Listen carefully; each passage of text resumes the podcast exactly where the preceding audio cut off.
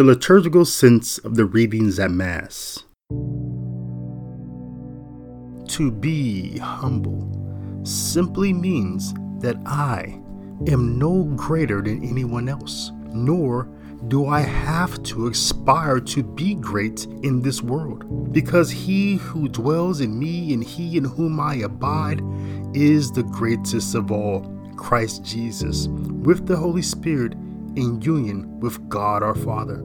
Christian humility expresses itself in a way that shows a childlike dependence and neediness and reliance on God. Within every age presents itself as a subversive melody into the cacophony of the world, where we have been taught that the older person becomes, the more independent and self sufficient and self sustaining they ought to be. Unless you are under the age of 18, handicapped, or disabled in some way, the expectation from the world is that you should not have to rely on anyone for anything. Yet, the consistent message from God our Father is that I need you to rely on me for everything. Even things as basic and easily acquired or made as water or bread or wine, because I know that you are better with me than you are apart from me. Ben Sira the author of Sirach, in today's first reading from chapter 35, verses 12 through 14 and 16 through 18, on this 30th Sunday in Ordinary Time, also understands what a healthy relationship with God looks like. He writes, The Lord is a God of justice, who knows no favorites, though not unduly partial toward the weak. Yet he hears the cry of the oppressed the Lord is not deaf to the wail of the orphan, nor to the widow when she pours out her complaint. The prayer of the lowly pierces the clouds. It does not rest until it reaches its goal, nor will it withdraw till the Most High responds, judges justly, and affirms the right, and the Lord will not delay. The thing about people who truly need help from God is that they pray not just with their mouths, but deeply with their whole heart. And that is the type of prayer that Ben Sira is saying pulls, tugs at the ears of God. The Apostle St. Paul had made his whole life a prayer of humility and a type of liturgy from the very moment he encountered the risen Lord. Paul had become so humble and so dependent on Christ that he no longer identified as himself, but as who he was in Christ. Paul, an apostle of Christ. Paul, a servant of Christ. Paul, a slave of Christ. Here in today's second reading from 2 Timothy chapter 4 verses 8 through 6 and verses 16 through 18, conscious that coming to the end of his life, the apostle sees himself as a type of liturgical offering in writing, I am already being poured out like a libation, as he anticipates his reward in heaven for competing well for this race. He also recalls when realizing that it was the Lord who he could always count on to always be there for him, even when men chose not to. At my first defense, no one appeared on my behalf, but everyone deserted me. May it not be held against them. But the Lord stood by me and gave me strength, so that through me the proclamation might be completed and all the Gentiles might hear it. And I was rescued from the lion's mouth.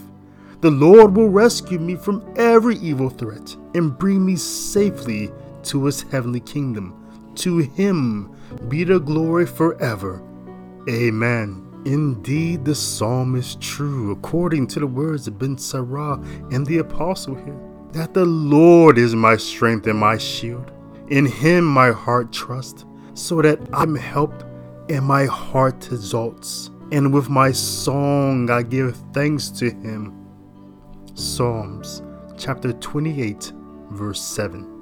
In the Gospels, Jesus' parables are intended to be didactic, that is, instructive, by putting into dialogue and into conflict two or more types of behaviors. after the conflict has been heard by his audience, Jesus will then explain what lessons should be learned from it. In the instant case, in today's gospel reading from Luke chapter 18, verses 9 through 14, Jesus has put into dialogue a proud man who he labels a Pharisee who belonged to a high social standing, and a humble man who he labels as a tax collector who belonged to a despised class in society.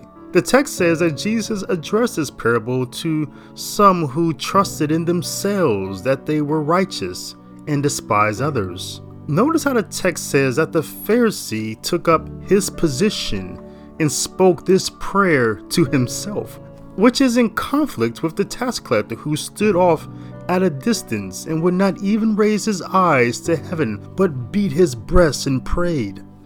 Instantly, we see that the proud man wasn't even speaking to God through prayer, but to himself, praying about himself, seemingly in need to convince himself of his own self righteousness. I am not greedy, dishonest, and adulterous like everyone else, or like this tax collector. I follow tradition and the law by fasting twice a week, and I don't cheat on my tithes. I'm even praying in a particular place where good Jews are supposed to pray. Now, to be fair, the Pharisee does have a good point. He saw the world all around him crumbling, as many of us see today. And he was just stating that he's not part of that problem. Good for him. the problem is that he was too concerned in defending who he was not being in the world rather than in humbly proclaiming who he was being in God. In contrast, like the apostle who announced, I am Paul, an apostle of Christ, Paul, a servant of Christ, Paul, a slave of Christ. Here was the tax collector announcing himself before God, saying not who he was not, but who he is, who he was being. Oh God, be merciful to me, a sinner. The lesson out of this conflict, according to Jesus, is that the tax collector went home justified, but the Pharisee did not.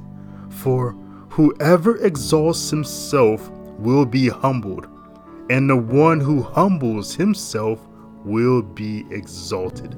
The liturgy of the Holy Mass intends to fill us with the light of humility by modeling dependence and reliance on God through giving us what to say and when to say it, what bodily gestures to use and when to use them, to pray and to confess, not just with our mouths, but with our whole heart, mind, body, and soul. In this way, the liturgy is calling us to be in Christ, who said, For I have not spoken on my own authority. The Father who sent me has himself gave me commandment of what to say and what to speak. John chapter 12 verse 49. Take notice during the liturgy that spectacular moment when it is that the church intends for us to grasp the reason why we ought to develop a humble heart. It is right after we have made our offering to God, which is principally the work of our human hands, particularly the bread and wine, but most especially our very lives that we are offering up. It is then during the Eucharistic prayers that the deacon or a priest pours wine and a little water into the chalice, saying quietly, By the mystery of this water and wine, may we come to share in the divinity of Christ, who humbled himself to share in our humanity. After the priest takes the chalice and holds it slightly raised above the altar, and prays quietly in gratitude for the wine offering. He then bows profoundly and prays quietly again, saying, With humble spirit and contrite heart, may we be accepted by you, O Lord, and may our sacrifice in your sight this day be pleasing to you, Lord God. In this way, the priest is praying that as the Lord humbled himself to share in our humanity, through humbly partaking in his body and blood, may he find us worthy to share in his divinity. Truly, there are only two types of people in this world there are the humble, and there are those who are about to be humbled. The liturgy of the Holy Mass intends and hopes to form us to be a humble people by gently provoking us into being humble. For that is a much safer path to travel than being struck down by God because of our pride. But for some, that hard path will be necessary. This is just one way how the readings at Mass this Sunday connect to the liturgy and how the liturgy is forming us how to live our lives in the world. Be in the world which you have received through the liturgy. I am David L. Gray. Visit me online at davidlgray.info for more content and context about the liturgical sense of the scriptures.